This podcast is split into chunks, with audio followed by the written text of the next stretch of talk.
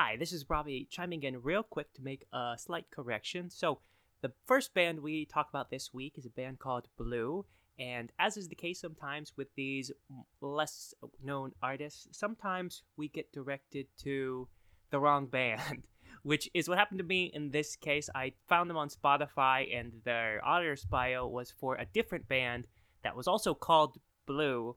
Uh, but later, after the show, I realized that uh, this was not this, the actual band.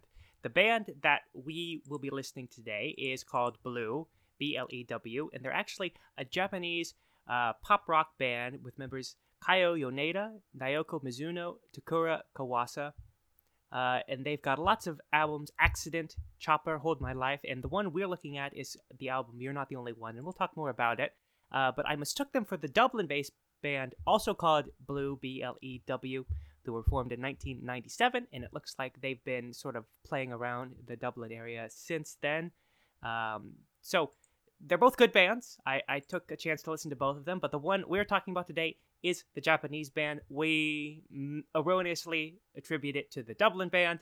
I'm going to cut around some stuff and sort of piece it together as best we can, but you might hear us refer to them from Dublin, but they're not. They're they're a Japanese rock band. Sorry about that. We'll be very careful with our research from now on. Uh, and if that one sounds a little weird, that's why. But the rest are all good as far as we know. So that's all. Enjoy the show. Thank you.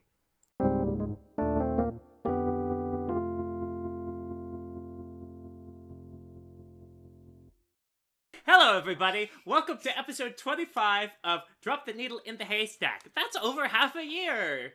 And we're behind on the recording because we just have such a fun time hanging out. We're all such good friends and we have such a nice time together. But I'm Robbie, as always, and we're going to take a listen to tracks on Spotify that have never been played before. Using the spot, uh, Forgotify website, playing it real fast and loose. Throw it to Eric. Hey everyone, it's good. Well, I, I guess we're not really hearing anyone on the other side of this podcast. I'm glad you've joined us today. It's it's really nice having an audience. Uh, gonna pass it over to Matt. Yeah, I was just having my existential crisis over the fact that we've been we've been doing the podcast for half a year, which is great. But I don't know. I just wasn't really thinking about measuring the podcast of like a passage of time. Hmm. And you know what? No, like if I really do dumb dumb math, if we're at episode 25 and we've been doing this like almost every week and there's 52 weeks in a year, then like yes, it is without a doubt been half a year. But like It is hard to believe. yeah, I, I don't know. I guess everyone's been. Oh, I don't know. I, I just I've been skipping on the internet a little bit. Anyway, ev- everyone's been marking time, you know, because it's like March for like Yeah. pandemic in their own way, and I I like had my little jokes about it, but like I don't know. That's that's kind of weird. We've been doing this already for half a year because it hasn't, at least for me, like gotten like old or not fun or anything, and it's ah. been really nice to look through all the music. So I don't know. What do you guys think of that? No, that's so nice. I don't think it's gotten old either. I've really enjoyed doing it, getting to know you, Matt. We did Matt and I didn't know each other before the show, so it's good to always make a new friend. Oh, Yeah, it's friend. Been a friend, a friend. Am I being too, uh, too Being a little too forward, a little too Oh. presumptive, Robbie. Hey, this is a business relationship. yeah, I he's get a it. work colleague. Okay. Yeah, friends in the way I'm friends with my fucking mailman, I guess. yeah, you, you chat with your mailman for like two hours a week. About the mail. Yeah. Yeah, no, it's been nice. It's been a nice uh, thing to do every week. It's been fun. All right, uh, but let's get the show started. Who are we starting with today? Matt, It's uh, me. Robbie. Yeah, Robbie gets to start. right. So,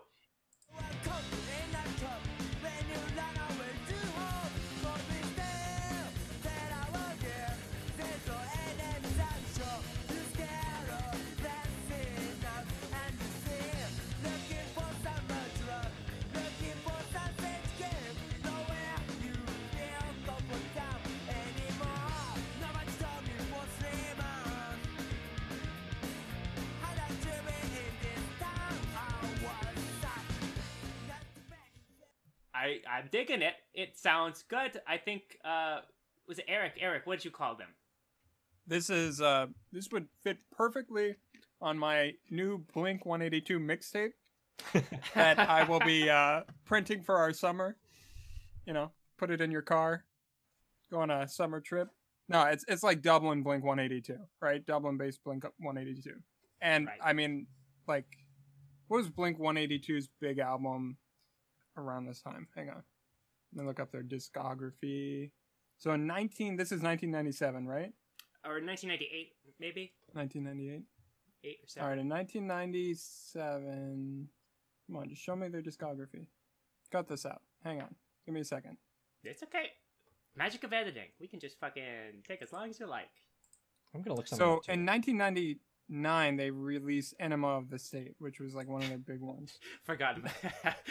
Nineteen ninety seven was nineteen ninety seven was Dude Ranch, which I don't remember listening to a lot, but I think it may have been the album that made them blow up. So this would have been like this would have been really in the public kind of I don't know So what now- you call that. W- Would you call bands like this and bands like Blink 182? Is this what would be called like pop punk? Is this sort of the no? Matt's making a face, so I've I've, Isn't this I've done a like- grave error, a, a foul mistake. No, I'm I'm just as now like, is it pop punk? Because I think Alright, pop so- punk, it's like a little later. I think it's a little later. It's a little more whiny. Hmm. I put pop punk around like 2007 ish. So Wikipedia is saying for Blink 182 that their genres kind of encompass skate punk, which yeah, is very you know very specific, but yeah, punk rock, which I definitely say yeah, especially at this time, and then pop punk. So they do get there eventually, I think. Yeah, I think Blink 182. If you look at pop punk bands, a lot of them really like Blink 182. So Yeah. like, and it probably later Blink 182 like points to pop punk and like eventually leads the way or like ushers it in. But I, I want to touch on what you also said as skate punk. I as soon as I heard this, I I got two things pulled back from the recesses of my mind from this song. Number one, Tony Hawk Pro Skater 2. Oh fuck yes. Oh, yes! yeah. I was right? gonna. It was on the tip of my tongue. Yeah, the soundtrack for Tony Hawk Pro Skater 2 was like this, all Yep. like this kind of music, Yeah. and also, um, specifically like the way the guitars and the bass sound in this, like the mixing and everything, um, like that that City Escape level of Sonic Adventure 2 battle on the Oh, I- GameCube. Escape in the city. That's right. Es- Escape from Escape the city. yeah. yeah. We always Like- come back to Sonic on this show. We do. but like you know, those were early 2000s, right? Yeah. Yep. No, that's yeah, like right. mid early 2000s and like yeah I, I don't know i played so much of that game and my sister and i played so much of tony hawk pro skater 2 and it is this is this is like quintessential punk I was just gonna say I, I really I unironically like this. I would listen to this. I would genuinely put this on my Blink 182 playlist and just have this going. It does. It has such a great energy to it. Mm. Uh, the production's pretty good. You know, it feels pretty tight, like the actual playing. I- There's yeah, a lot think of great things to say about it. Really. it's got a lot of the hallmarks of like a good uh, a good song in this genre. I liked like the halftime feel, the kind of descending bass line uh, at that point. I think at the specific place we uh, we listened to there. That's always uh, like fuck yeah. That's like a very dramatic sort of cathartic moment in any song like this. I think halftime bass starts walking down and like just diatonically, I'm in for it. oh yeah now i know what you mean uh the pre-chorus section right yeah Yeah, yeah. every, everything about this just it put a smile on my face right away because this is so vividly like uh middle school music for me Oh yeah. and and like I don't know, it was just such a nice electrifying genre of music for when I was like a, a, a kid. And like one of the first performances I saw I saw live. Uh, do you guys remember the band Streetlight Manifesto? Yes. Yeah, like when ska was popular for like three years. A Yeah, I saw I saw I saw Streetlight Manifesto live like when I was in eighth grade or something at like this small like venue on Long Island, and like the live energy of like this kind of music, it was just it was like so much fun. It was just something else, you know. It's music that you'd like jump to. It's Yeah. jumping music. Yeah, and I I knew how to do the dance, skanking as we called it for ska music. Is is that the period of time that Snarky Puppy kind of blew up? Hmm. Or is that earlier? I think it's earlier. I think it's a bit Okay. too early for them. Gotcha. Yeah. Or Snarky Puppy's later. Okay, gotcha, gotcha. I couldn't remember if Or their did- yeah, lives that coincided with that. Snarky Okay. Puppy was But born anyway, out of what? I'm sure Snarky Puppy, yeah, it was kind of like born out of the ashes of that like brief but hectic ska craze that like I, I remember just gripped all of like the the skater and like punk enthusiasts. You know, Yeah. This is a nice find, Robbie. I like it a lot. I'm Oh, gonna add that to my to my own list. it's a shame they only have one album. It's true, yeah. There might be some more out there because you know sometimes you run into like Spotify on on lesser known artists. It's like they only got part of whatever for whatever licensing agreement. All right. Move on. Yeah, let's Yeah. move on. All right, so I think I'm up next. Um, this one's pretty interesting. I saw, I found some pretty cool background music. First of all, we're going to be listening to, I believe it's pronounced Jody, but it maybe it's just Jody, um, on her album African Woman, and we're going to be listening to the track Biko. But first, a little background. Born Joy Odiet on the 22nd of June. Jodie is a young soulful singer from Nigeria with a personality that exudes African freshness and originality. She holds a BSc in mass communication from the University of Lagos, Nigeria, a certificate in entrepreneurial management from the Pan African University, and a basic leadership certificate.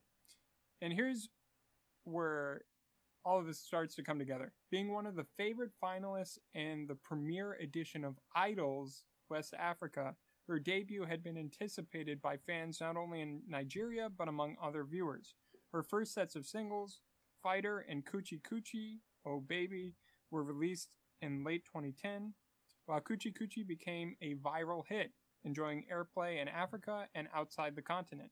She was nominated in the Nigerian Entertainment Awards, New York, September 2011, as the Indigenous Artist of the Year. Um, Jodie is a singer, songwriter, and jewelry artist, African from the soul. So, with that, let's listen to a little bit of Biko. for eternity. And this time I, I will not let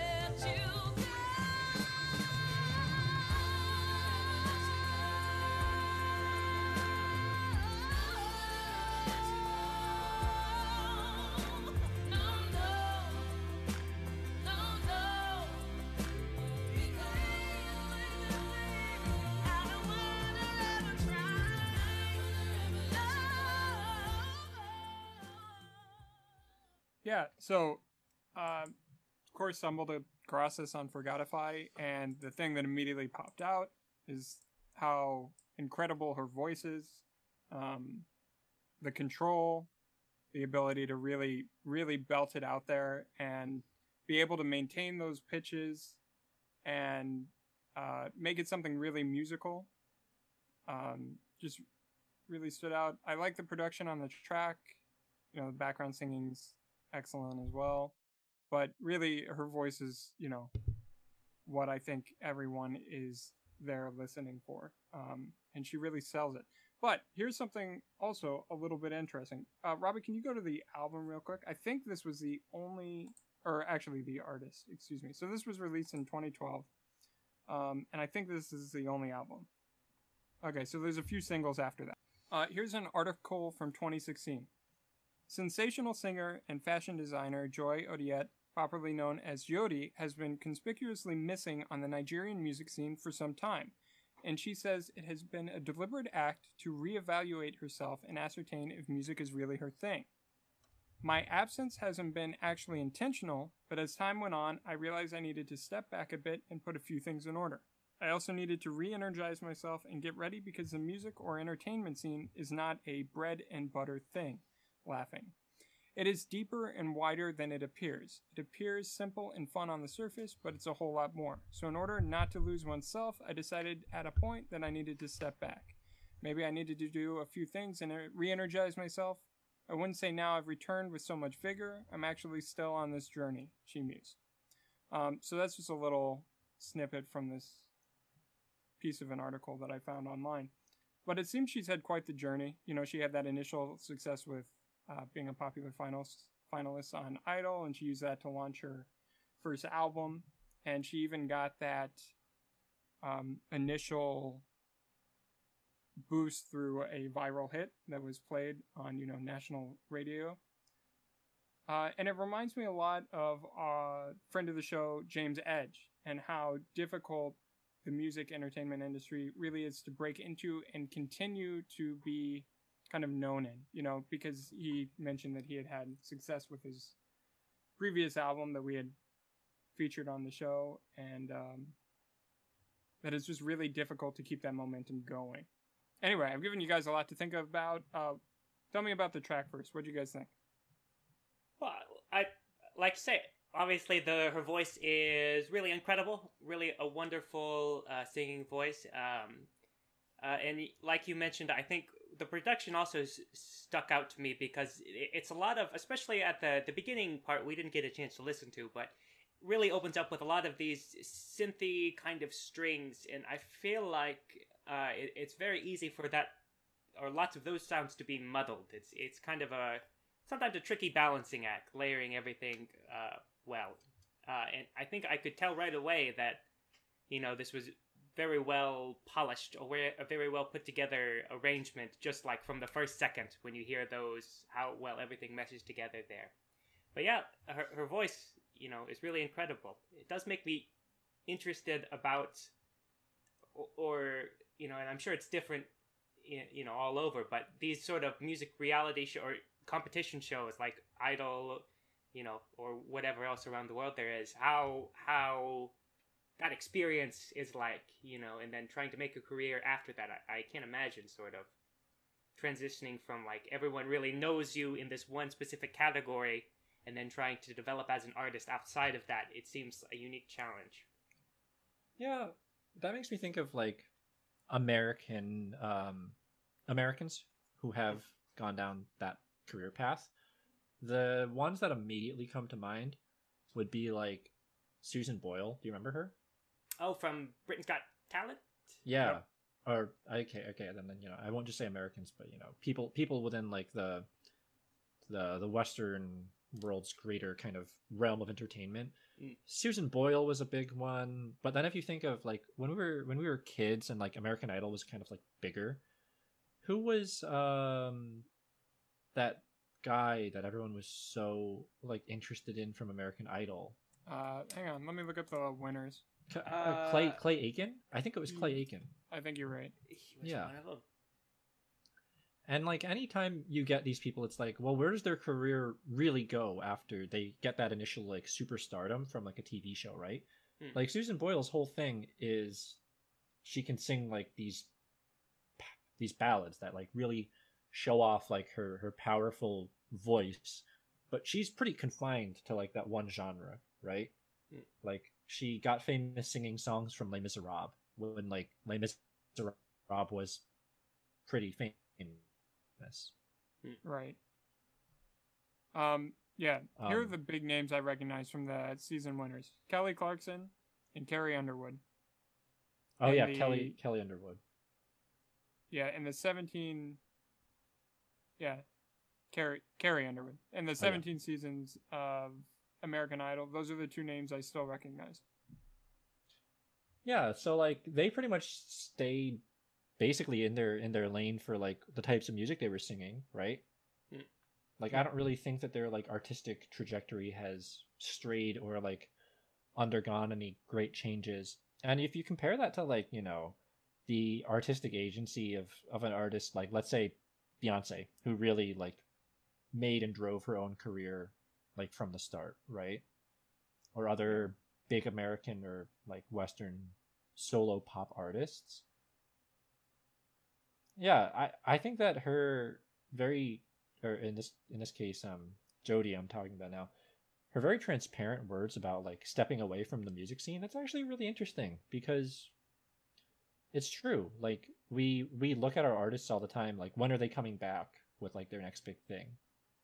Again, to use like Beyonce as like an example, I remember when like Lemonade, her her big visual uh, album came out in 2015 or 16, Hmm.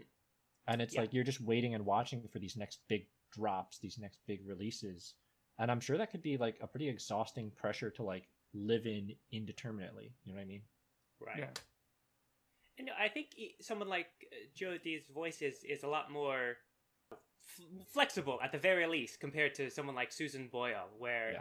I, I could definitely envision a wider variety of genres of music and types of music. And, and plus, I think I don't know if uh, if this is like totally her production, like if she wrote this song too, because it's really nice songwriting as well. I'm sure she Yeah. had at, at the very least some hand on or handle on it, but uh, you know, it is kind of yeah, it is a little mind numbing to think like, oh, I've got to be putting out this next thing that everybody's waiting for all the time, and they're all asking me when I'm I to do this, and I'm sure there's a million other things that goes on, you know, at that level of the industry that you know just compound on stress. Yeah. Uh, getting back to the music for just a second, I wanted your guys' opinion. So I can't tell if it's if it's me or if they were a little heavy-handed on the auto tune in certain instances. All right. So Mm. I'm thinking that I hear like the kind of characteristic auto tune tune up sometimes at the beginning of her words and phrases. So, Robbie, if we could go to like, I don't know, maybe oh, voice crack. Oh, rough, huh? oh God. Um, I need to listen to my in- Blink 182, mom. Maybe 20 seconds in, I think that's maybe where she starts. And maybe it's just me, or maybe it's my headphones or something. But I could have sworn. no pain. I don't wanna say how much I've cried. Every other night, hug my pillow tight. right, so like here at the, I think the Yeah. bigger octave, the bigger intervals there. Yeah, That you was- hear yeah, that? That was interesting. In like the da da da da da, the arpeggios. Yeah. I mean, it's not T Pain, obviously, but it is noticeable. Wow, yeah, I, that I wasn't as bad in the other part we listened to though. No, that's what I thought was interesting. So I Yeah. wonder if like it really needed that much correction, or if they were just a little too heavy-handed in the. uh Well, compi- com- that combined with the you know the other parts of the song, part of it it kind of makes me think this is like an intentional effect or a choice they're going for, but it seems very strangely relegated to just this particular phrase because I don't like you say I don't know this in other places, and it you know I'm sure she can sing all the notes perfectly well. It just seems like no, we want this kind of sound for just this uh, bit of the melody. Yeah, because even in the moments leading up to that, I was trying to listen for like the artifacts, kind of, you know, like the artifacts of auto tuning. And for me, like a big thing when I hear it is vibrato, like natural vibrato. I'm like, okay, they're not auto tuning because they've got natural vibrato in there that they didn't get scrubbed clean. And do they still have like little dips and like scoops at the beginnings of their notes?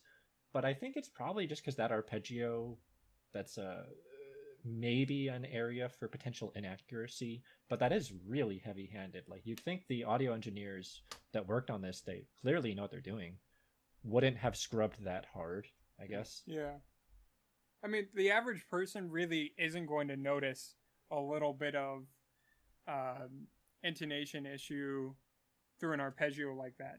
Yeah. So it just, yeah, it seemed really heavy-handed. What was Anyway, that was that was yeah one of the only other things I really picked up on.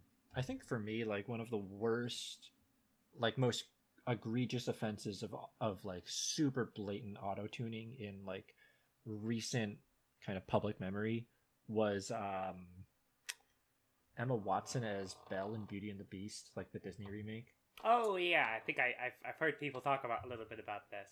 Yeah, that movie has some like real like uh, aggressive auto tuning. Well, I mean, she's not a trained vocalist, right? Yeah. I mean, yeah. I'm sure she did some work in preparation for the movie, but Oh sure.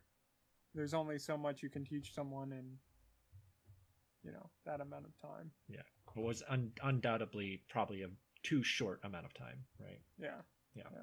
I mean, and that begs the question: Should they have cast her in the role then, or you know, gotten someone to dub over? Yeah, Uh, just get a singing voice. I mean, yeah. like Lea Salonga sung did the singing voice for like half of the Disney princesses, so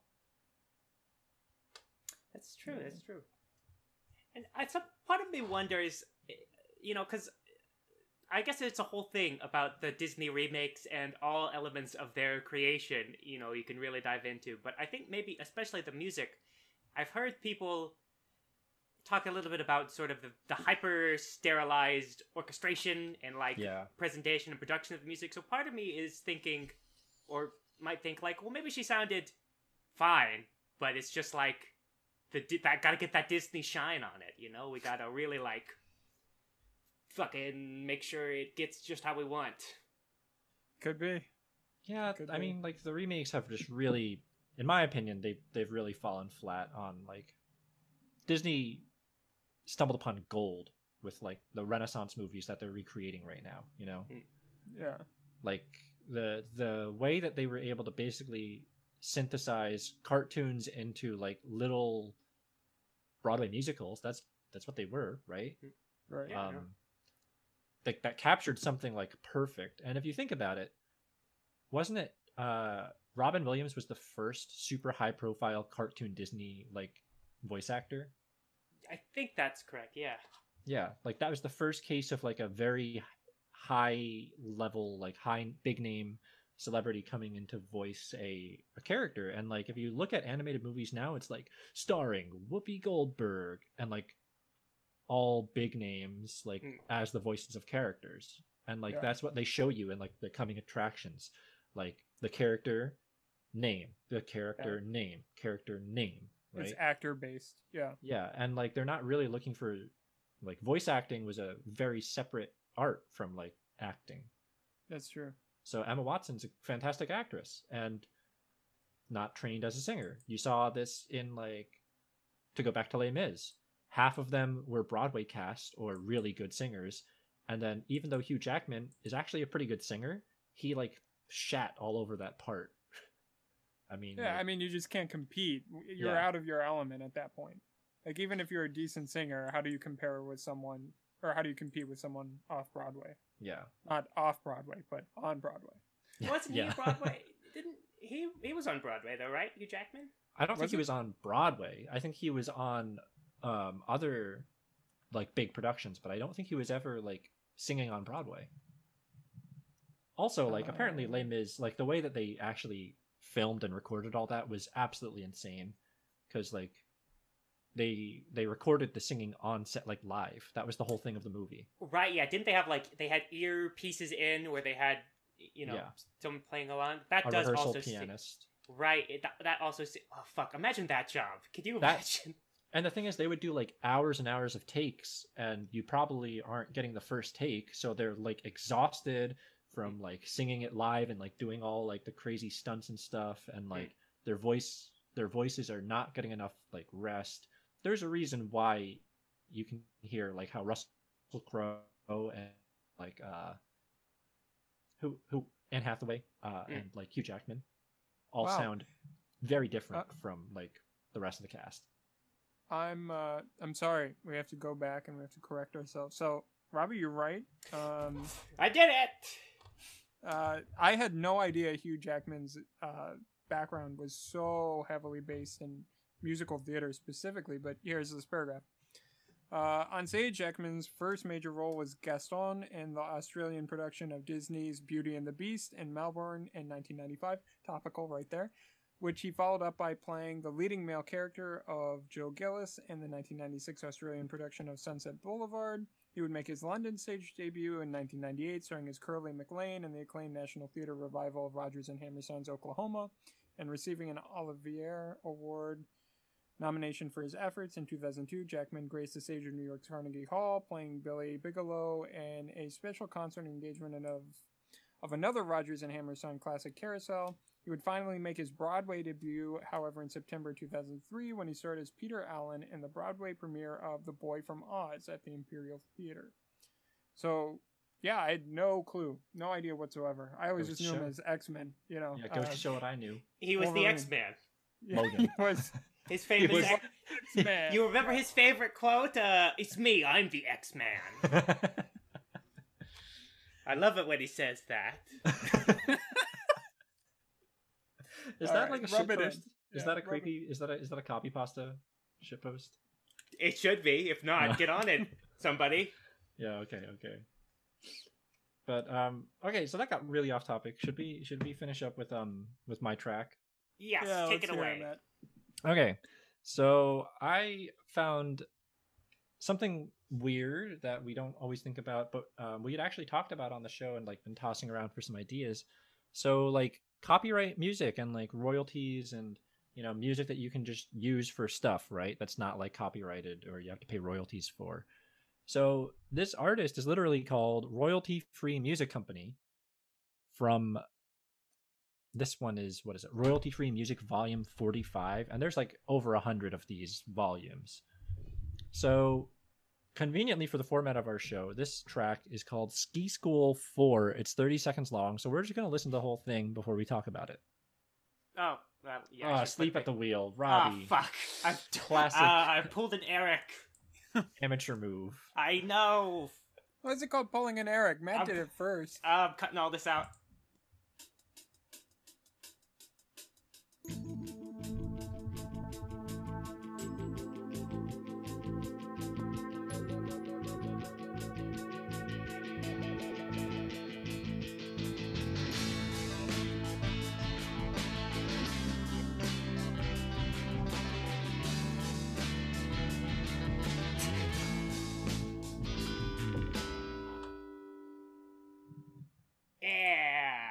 I like the ending that like that guitar chord that like doesn't really resolve. But um yeah so this is it's royalty free music. The whole point is that it can just be like it's like shutterstock images for music right? Right. Yeah. No. so i don't know it just begs so many questions of like why was this produced? How was this produced? How do you use it? What was it used for? Uh stuff like that. I mean the title is ski school 4 was this literally like a dude was told hey there's gonna be like a 30 second long bit for like a commercial or something and we need like 10 drafts of like music for this like ski school you know you know what i mean like was that Right. it Yeah, that's so weird to think about because you look at the the names in these co- albums and they're all like that, all basically like situation or place, and you're wondering like, what? How how is this laid out? W- were they like talking to the art, to the whoever composed this, and they were like, "Here's our situations, here's what we need," or is it just like write thirty second chunks of different things and we'll put names on it as we need to, or like. Who Yeah. thought of ski school? From whence did ski school come? because I was curious. I listened to like a bunch of these since they're like only twenty to like fifty seconds, and there was from one of the other volumes there was like Hong Kong one through eight, and I was like, The eight moods of Hong Kong. Yeah, yeah. I was like, okay, I'll I'll be honest. I was looking for some like real dumb like racist bullshit. For, like- Looking for the pentatonic scale in there. Yeah, I was I was looking for like the the the, the chopsticks, you know, like Right. and I was like, okay, what's this gonna be? It, it didn't. There was like no stupid like Asian markers of the, the the music. It honestly just sounded like music from like a chase scene from Rush Hour. Hmm. Like like just a you know a cop like an old old like cop flick from like the seventies or eighties or nineties like chase scene. You know, it had like the bongos going like a, a clavichord kind of you know like i mean all this music is super dated so like you know it's old but like yeah you wonder what were these prompts compositional prompts i guess i don't know Yeah, you have to think. Well, and I guess I'm interested to hear what you have to say on this as a composer, Matt. But like, if someone came to you and was like, "Here, I need like 30, 30 second songs."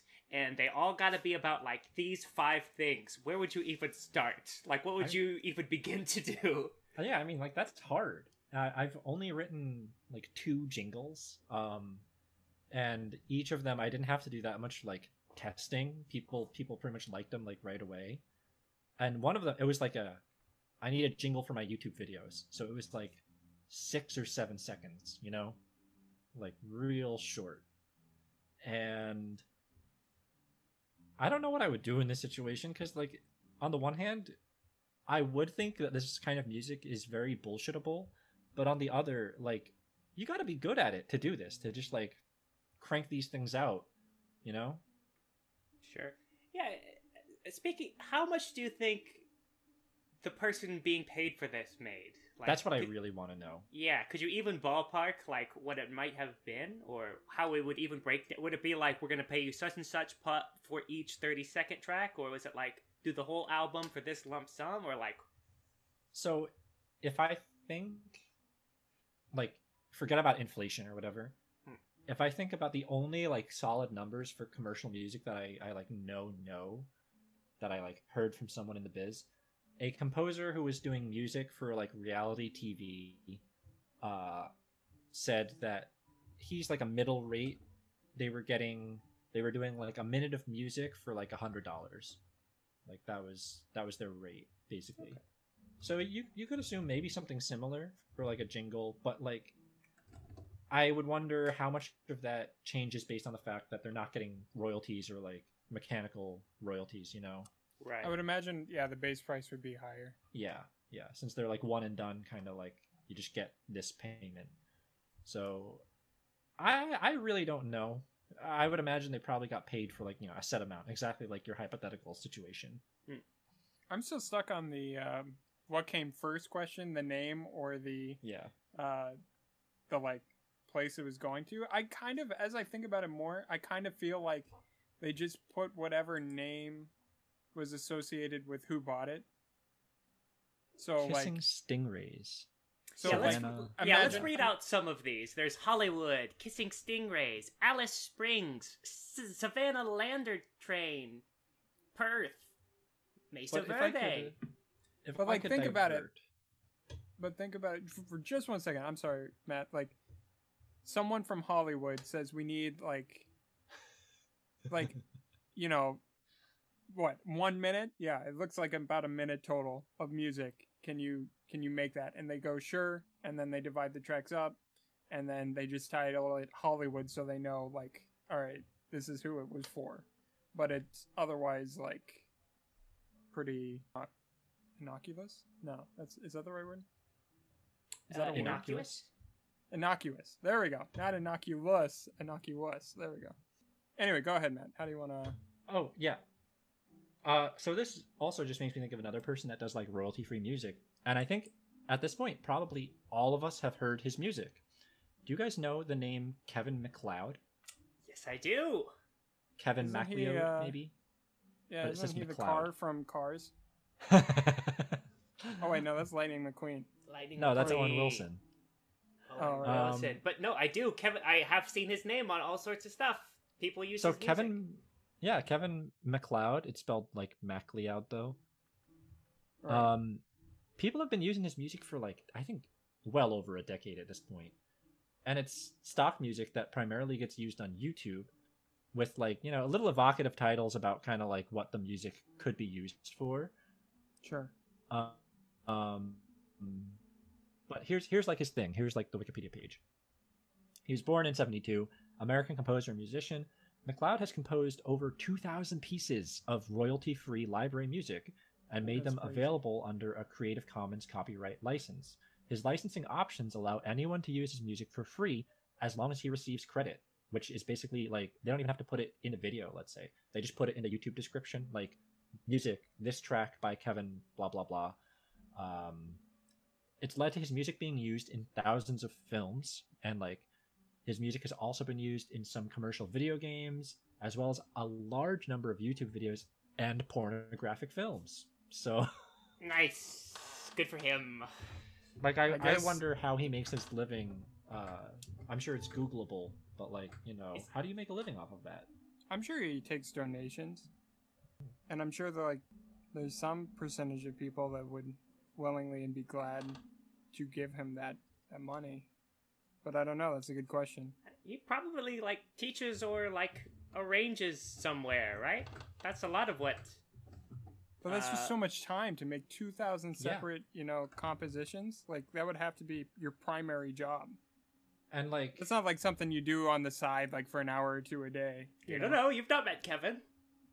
And like because we're musicians when i hear music i remember like i'm thinking about it i'm like paying attention to it and like it, it sticks to me. And i did eventually it didn't take long for me to realize like hey this guy's using the same track from like this video or like i've heard this track in like you know this video and then like i hear it again in like another video like a few days later. And it's like everyone's just going to kevin mcleod for like their stock youtube music. And like that's that's just like its own interesting thing i guess Yeah, I wonder what how he be, kind of became the YouTube music composer de jour. How like I, I suppose with a lot of these, it's like one person uses it that gets really popular, and then other people try to imitate that particular person, and that along with that comes the music. Or I don't know. Like, it's you guys- interesting to think about. You guys ever see like i don't know videos of like you know they go around on facebook and it's just like cute dogs doing stuff or like Mm, cute yeah. cats doing stuff and it's like ukulele a xylophone and like claps or snaps and like whistling Right. and I fucking love those videos. I love the videos, but I hate the music because it's like always the same music, you know. Right. So I don't know, Kevin McLeod. He's like the he's like the soundtrack of YouTube, basically. And But- if you're out there, Kevin, we'd love to have you on the show. Oh my god! Actually, though, I would love to have Kevin McLeod on the show. Can does he have a website? Can we like reach out to him? That would be a cool gift. Uh, He has to have a website, right? He definitely has a website. Yeah. The big thing is, does he have a Twitter? He's on Twitter. Fuck. It's gonna happen. Confirmed. We've done it now. Kevin And- McLeod. His Coming last tweet was March 11th. He says, I'm working on a new album of all waltzes. It's getting strange. Here's a preview of Foxtail Waltz Part 1. Uh, he's All on Patreon. waltzes. Yeah, so he's he's that's definitely one thing. Yeah, Yeah, I would imagine. That would make But, sense. Yeah. Yeah. But yeah, that's my thoughts on royalty free music.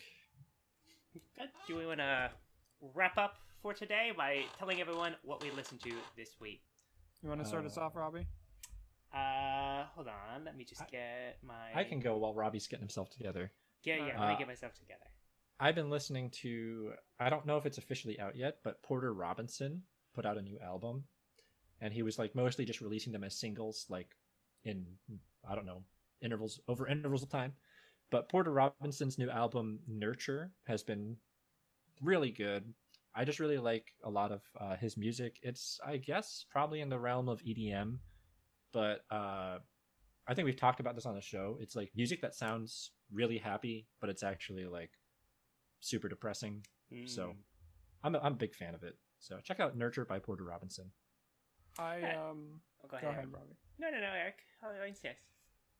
Uh, this week I discovered that Robbie, you know this guy, Jonathan Gunn, former principal clarinetist of the Cincinnati Symphony. I basically hometown our hero. entire time, yeah, our entire time at Miami, whenever we would go to Cincinnati Symphony concerts, this was the guy playing. Uh, released an album last year, so I've been listening to that French music. What's some? What's the highlight of French clarinet music, Eric? Hit us with it. Poulenc Sonata, Saint-Saëns Sonata, um, Quartet for the End of Time. Why can't I think of his name? Messiaen, Mission. come on. Messiaen. Yeah, there we go. Yeah, so those are some of the big names. Is he still with the with CSO? No, he left and is currently teaching at UT Austin. Oh, good for him. Hmm. Yeah. If you want to come on the show, please reach out, Jonathan Gunn. We'll have you on. Eric, you know him. You, you I do. You, you got that I could. connection. I could. Let's see. Let's see. Let's see. Well, anyway, this week I listened to an album uh, called Collagically Speaking. It's by a group called R plus R equals Now, and that's kind of like a super group.